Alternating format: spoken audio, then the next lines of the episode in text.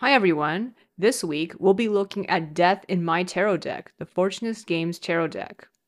I chose to represent Death as Zhuel from Tete's fantasy series, Scale, Blood and Bone, which you can read on Tapas.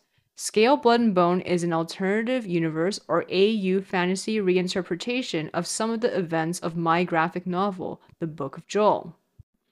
Zhuel is the AU version of my character Joel Farber from my graphic novel, The Book of Joel.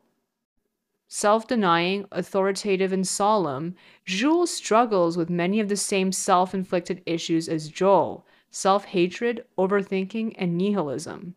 It's not until later in the story that he is reborn, so to speak, although it comes at a great cost. After all, death is a kind of rebirth, and many interpretations of the Death Tarot card interpret death as a kind of birth. This is because death has a dual meaning the end of something old and the beginning of something new.